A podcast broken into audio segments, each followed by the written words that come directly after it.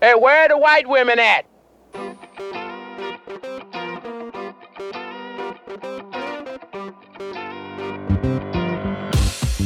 Welcome to the New Hampshire Journal podcast. I am your host, Michael Graham, managing editor of NHJournal.com. Thanks so much for listening. Hey, some feedback from people are like, hey, you say really stupid things in your podcast. How can I yell at you? Well, you're welcome to yell at me anytime, but the best way to reach us is news at insidesources.com. And I need to say that more often here uh, on the podcast and on our website, news at insidesources.com. We definitely want to hear from you. And if you have questions, if you're one of the many people who uh, listen to the pod from outside the Granite State and you're curious about what's going on with the First in the Nation primary, don't hesitate to email and uh, I may not know the answer to your question, but I know the smart people here in New Hampshire who will know the answer. I also know people who think they're incredibly smart who have no clue, but I'll be happy to ask them on your behalf. So uh, just let me know. Uh, coming up in just a few minutes, uh, caught up with Vivek Ramaswamy just after his debate with Congressman Ro Khanna of California. It's kind of weird. We have uh, uh, Vivek is debating Ro Khanna. Ro Khanna's not running for president. He's certainly not running in the Republican primary. Uh, is Ron DeSantis still debating Gavin Newsom? Do we know? Is that going to happen? Uh, there's a lot of kind of random abstract debating out there. And interesting to me, the DeSantis campaign has said uh, to NH Journal clearly and repeatedly they are very interested in the idea of a New Hampshire debate a New Hampshire specific debate. And uh, with the uh, events going on at the RNC, I predict that the frustration Republican primary voters felt with the first two debates, which are handled by Fox and Fox Business, now that it's in the hands of NBC News with Lester Holt and uh, I forget who the, the woman is with NBC, but a solidly left of center NBC person, and then Hugh Hewitt thrown in as the token non lefty. Nothing personal, Hugh. I'm sure you'll do fine, but you know the token. I I could definitely see a situation where people just go, okay, that's it with the RNC. We're done with your debates, and then have you know what was pretty common in the past. Uh, maybe an Iowa TV station and the Des Moines Register t- uh, team up and they just do a debate for Iowa people. And then here in New Hampshire, maybe New Hampshire Journal, we, we hosted debates with U.S. Senate candidates in the past. Maybe we do something with WMUR, whatever. You could definitely see that happening. And it would give uh, uh, uh, us a chance, it would give the voters of New Hampshire a chance to hear the candidates talk about New Hampshire specific topics. You're going to hear that in my conversation with Vivek Ramaswamy because one of the things we try to do at NH Journal is ask New Hampshire specific questions. There are two trends. One trend is there aren't a lot of political reporters, not as many as there used to be. The uh, irreplaceable John DiStaso, who passed away, has not been replaced uh, here in New Hampshire. And so there's not a lot of media ask a lot of questions. And the other side is because uh, politics has become so nationalized, in particular the presidential race, that there just aren't a lot of local issues that are motivating voters anyway. You know, I mean, you think about Iowa and you think uh, ethanol, and how many votes really is ethanol? You know, uh, remember in 2016, Ted Cruz refused to jump on the ethanol bandwagon because it's so economically idiotic, and he still managed to win the New the uh, Iowa caucuses narrowly. I don't know what the ethanol of New Hampshire would be, and I keep asking. So it could be the case that one reason candidates aren't talking about New Hampshire specific topics is that there aren't a lot of them, and there aren't a lot of people asking about them. We always ask. For example, uh, when Ron DeSantis had his medical freedom town hall with the attorney, excuse me, not the attorney general of Florida, the surgeon general of Florida, uh, there was a gaggle, press gaggle afterwards, and we asked about the fact that New Hampshire Democrats are making a big push for gun control. They're embracing gun bans, you know, assault weapons bans, etc. And uh, you know, it's not surprising given the horrific mass shooting, 18 dead in Lewiston, Maine. But is that the right approach that Ron DeSantis would want to take? And we got his answer, and we wrote about it at NHJournal.com. So you want to know what he said? You can log on and you can read it, just like a paying customer. Uh, but you know, shockingly, you'll be surprised to learn that Ron DeSantis does not support gun bans or draconian restrictions on the Second Amendment. But my point is that you know that's is it a local issue? Yeah, it's local because local candidates are campaigning on it. Uh, Cinde Warmington and Joyce Craig are going cleats high at uh, at uh, gun rights. Um, so yeah, but is it a burning local issue? Second Amendment, not broadly across the primary electorate. I don't think. So that's how it looks to me, and that's why we do the podcast, and that's why I do New Hampshire Journal. And if you're not getting the newsletter every day, it's absolutely free. Go to nhjournal.com. You can sign up for it. Uh, the obviously the number one question we get is uh, is it over? Has, does Trump have it locked up? And if you talk to smart people, you'll get a couple different answers. Mostly you'll get, yeah, it's pretty locked up unless something happens. But there are people like Governor Chris Sununu who are absolutely adamant that things can happen, that there's a real chance that you know uh, someone could surprise in Iowa, get some momentum, eh, come to New Hampshire, and then you get to Super Tuesday and uh, roll out of that with a Trump versus non-Trump candidate, and they're in a dogfight for delegates all the way to the convention in Milwaukee. Uh, the flip side of that and I cannot remember if we talked about this on the last podcast. I apologize. I've just had this conversation with so many media outlets in the past 10 days. Look at your crosstabs. Yes, Donald Trump is below 50%, just barely, in New Hampshire. But when you look at the supporters for Ron DeSantis, for example, if he if he dropped out, about 40% or more of DeSantis voters would go to Trump when people drop out, it's not 100%. It is not the case that Trump only has the support of those people who are backing him today. There are a lot of Republicans who like Donald Trump. Maybe you think that they're wrong for doing so, but they do. And so as candidates drop out, particularly Ron DeSantis and Vivek Ramaswamy, you're going to see their voters going some, you know, some significant percentage of them to Trump. Look, some Nikki Haley voters, some even I imagine some Chris Christie voters, perhaps very confused ones, will end up with Trump if that's once their lead person drops out of the race. And so that's one of the problems with this, uh, you know, consolidate to two candidates approaches. Having said that, Governor Chris Sununu is very focused on the third debate, and he makes it sound like he may even endorse after the third debate. We'll see, but he's uh, putting a lot of uh, stock in that, a lot of uh, focus on that. The you know you're going to have a lot fewer people on the stage. So maybe it'll make a difference. If it does make a difference, we will be covering it at nhjournal.com. One more thing before we get to Vivek Ramaswamy. Uh, I've seen Congressman Dean Phillips now three times, and he is extremely earnest. He is extremely uh, thoughtful with his answers. He's uh, both got focus, for example, on the Israel uh, Hamas issue.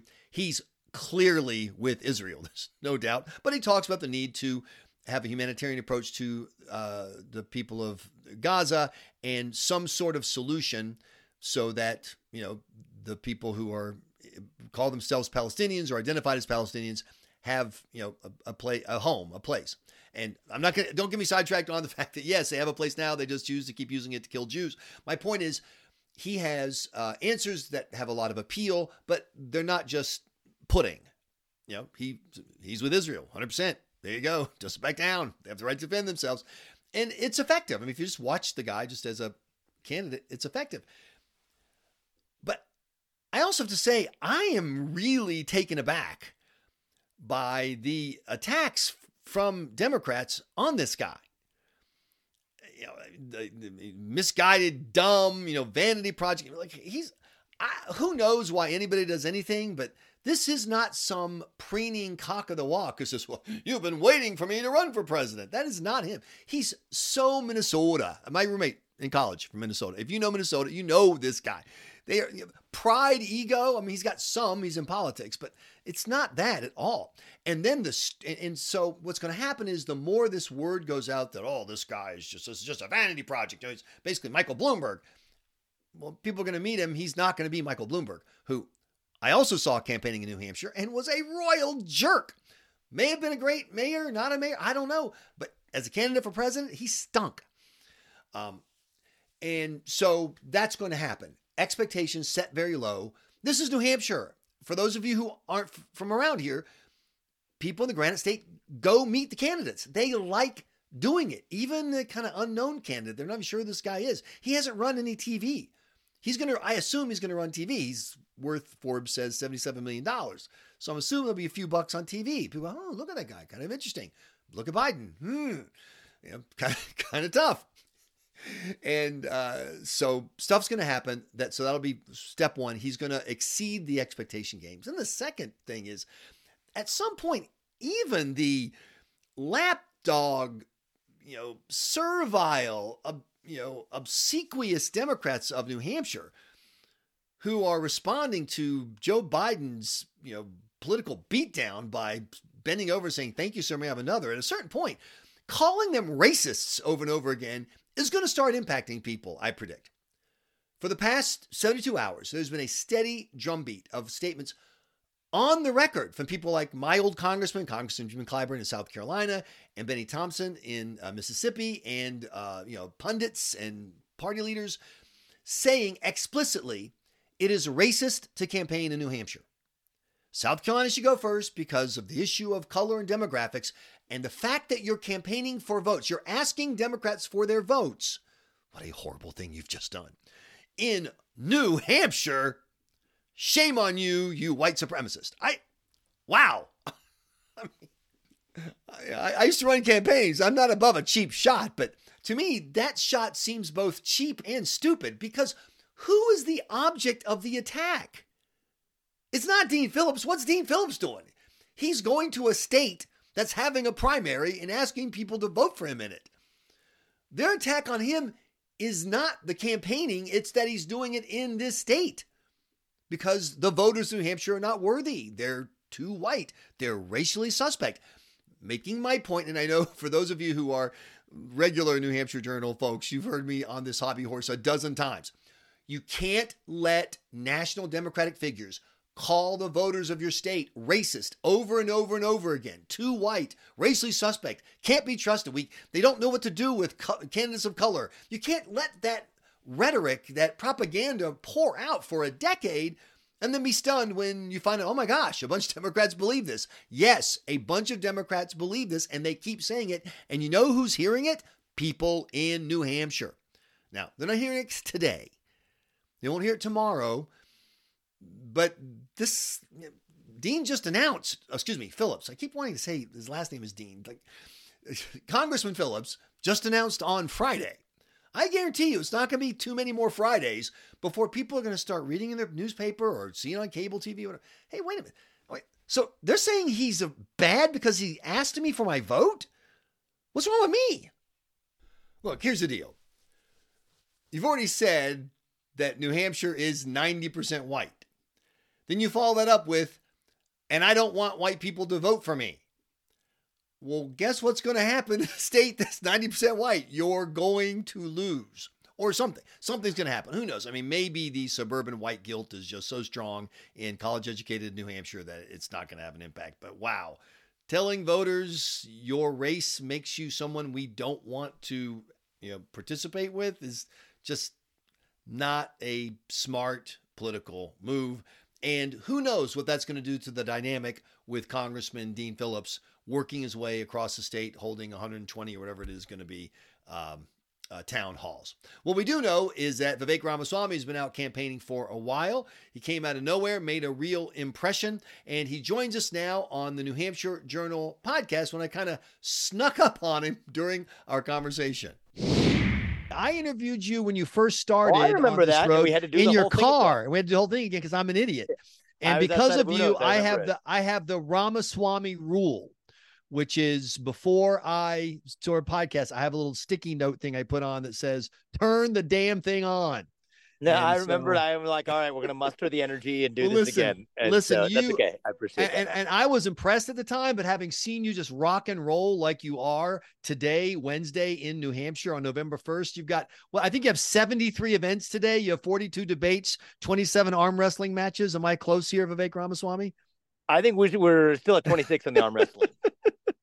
So I got to ask before we, before we talk yeah. about the specifics of you running for president right now, the debate with Representative Ro Khanna, who by the way has been on this podcast. He's a fascinating uh, guy. I, we're we're center right, so I don't like you. I don't agree with him on a lot of things, but it was really fascinating to hear two people who knew their stuff uh, debate.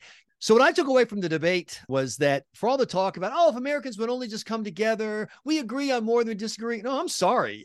Uh, Representative Khanna was saying we need top-down management of the economy. We need to pick industries we want to win. We need to punish industries like fossil fuel we don't like. We need lots of government bureaucrats and congressional aides to help run things. And you kept saying, not government, not government, not government. That's not a tomatoes versus tomatoes thing, is it? It's not. It's a fundamentally different worldview about what the role of the federal government is.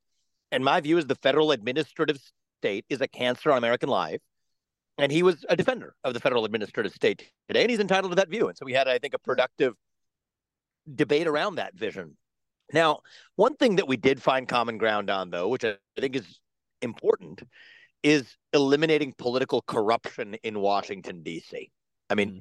the real answer on American politics is lobbying and the influence of super PACs.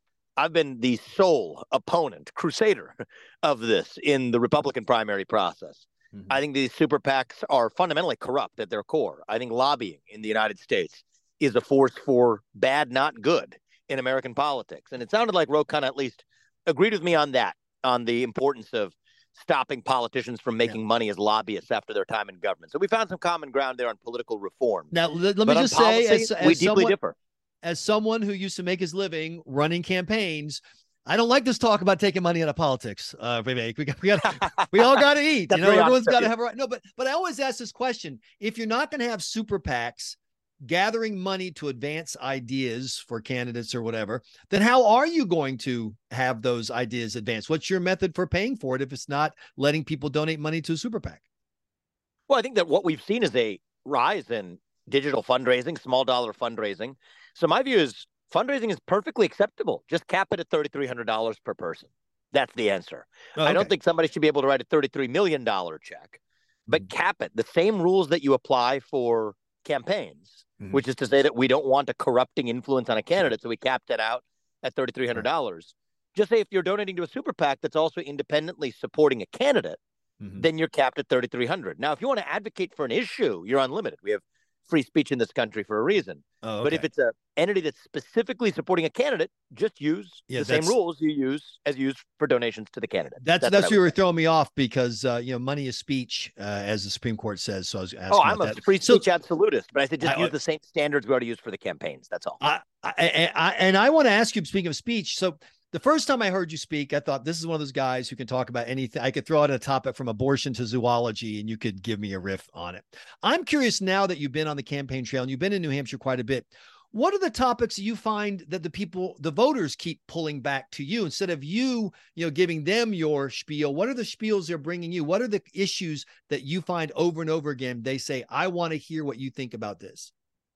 Border, economy, risk of World War three These okay, are the borders, three things that I'm hearing about. Okay, borders easy. I want to ask about when you say economy, um, are they anything specific? Because on the one hand, you have people saying, "Oh my gosh, inflation is terrible." On the other hand, people are saying, "Oh my gosh, interest rates, which are high to fight inflation, are terrible." So, what specifically about the economy do you think is popping? Well, I think it's a, it's that we're struggling, and how are we going to get out of our sense that we are struggling economically, both individuals and as a country? Right. right? I think that that's actually something that we have a pervasive sense of in this country, and the numbers in some ways hide the true story because it's not just that prices are up and that interest rates are up, but wages are flat against that backdrop. For a lot of Americans, they're even down. And so I think that's actually the big problem here that we need to that we need to address and the big solution from a President Ramaswamy. By the way, don't give me too much because we're going to have you sit down with us for our diner table economics at, at some point in the future and do 25 minutes of nothing but the economy out at the airport diner. But just a quick précis of your economic policy as president. Yeah, so I'd say two things. Here's issue number one. We have constrained the supply of everything in this country with burdensome regulation coming from that administrative state, those three letter agencies. So, what does that mean? Unlock American energy, increase the production of it, drill, frack, burn coal, embrace nuclear energy. Stop using taxpayer money to pay people more to stay at home instead of to go to work. increase the supply of housing. How? Well, end those land use restrictions, again, coming right. from regulations. More food supply. How do we do that? Stop the regulations of the food industry and farmers across this country that are crippling food production in the United States of America. That addresses inflation. So you bring increase the supply in America, supply side driven. That brings down cost. It grows the economy. That's how we do this. Listen, so that's you've got the another answer there. You've got another event coming up. I know you're, you're fitting us in. We appreciate it. So I want to give you the last question. The the thing that you've learned from listening to New Hampshire uh, voters, maybe a, a, new focus on a topic you're already familiar with, or maybe it's gotten you engaged in a topic you ha- you really hadn't thought about that much before you started campaigning in the Granite State. Well, I'll say this: is it's actually what I've discovered is a topic that I cared about immensely, dating back to my days in college and to the mm-hmm. first book I wrote. But I assumed that voters didn't care about, so I didn't bring it up in the early phases of the campaign. Was the impact of the surveillance state, ah. the surveillance state that we created in this country after 9/11, the way in which those government actors are then working with tech companies to monitor for information and censor speech through the back door that they couldn't through the front door. I'm incredibly passionate about this and have written about it for a long time. But at the start of this campaign, I just assumed that that wasn't a top of mind kitchen table issue for voters. Right. Turns out in New Hampshire specifically, I get a lot of great questions about that. I got one just this morning, actually, at the Red Arrow Diner. Mm-hmm. And I was thrilled because to me, that's a good, it's not just a good sign because we share a passion for that question. It's a good sign for this country because the ultimate threat to liberty isn't just the government; it's right. the complacency of a citizenry that lets the government overreach. Notorious so liar. I'm, I'm, a notorious liar about last questions because I, I got to ask about the gun control issue because of Maine and because just in the past 24 hours, a surge in Democrats, including in New Hampshire, running for governor, saying we need an assault weapons ban, we need more restrictions, we need uh, red flag laws. What's the short Vivek Ramaswamy stance on gun control? My short Vivek Ramaswamy response is that we have a mental health epidemic in this country. That's what we need to address. The rise in violent crime correlates directly with the closure of psychiatric institutions. And I think we need to have the courage to say that were there abuses in the past? They're sure, but we're going to bring them back. Many many cases they were shuttered because of big pharma lobbying too, because pharmaceutical companies wanted to sell more prescription drugs of antipsychotics. But that's not a good reason to shutter psychiatric institutions. Bring that back, and in the meantime, let's remember the Second Amendment exists for a reason. There to protect us against the government's overreaches on our liberty. It's the best invention known to mankind is the US Constitution to secure human liberty. And the Second Amendment is the one amendment that secures all of the others. So that's what we have to remember while addressing the actual problems we face, like the mental health epidemic. Love how you wrap those last two together. Love how you're wrapping up with us now. Have a great day in New Hampshire. We will talk soon. Thanks so much, Vivek Ramaswamy. Thank you, man. Thank you very much. Thanks so much for listening to this edition of the New Hampshire Journal podcast. Please find us on Twitter, New Hamp Journal, on Facebook, NH Journal, and of course at nhjournal.com where you can sign up for our daily newsletter. I'm Michael Graham with Inside Sources. Thanks again for listening.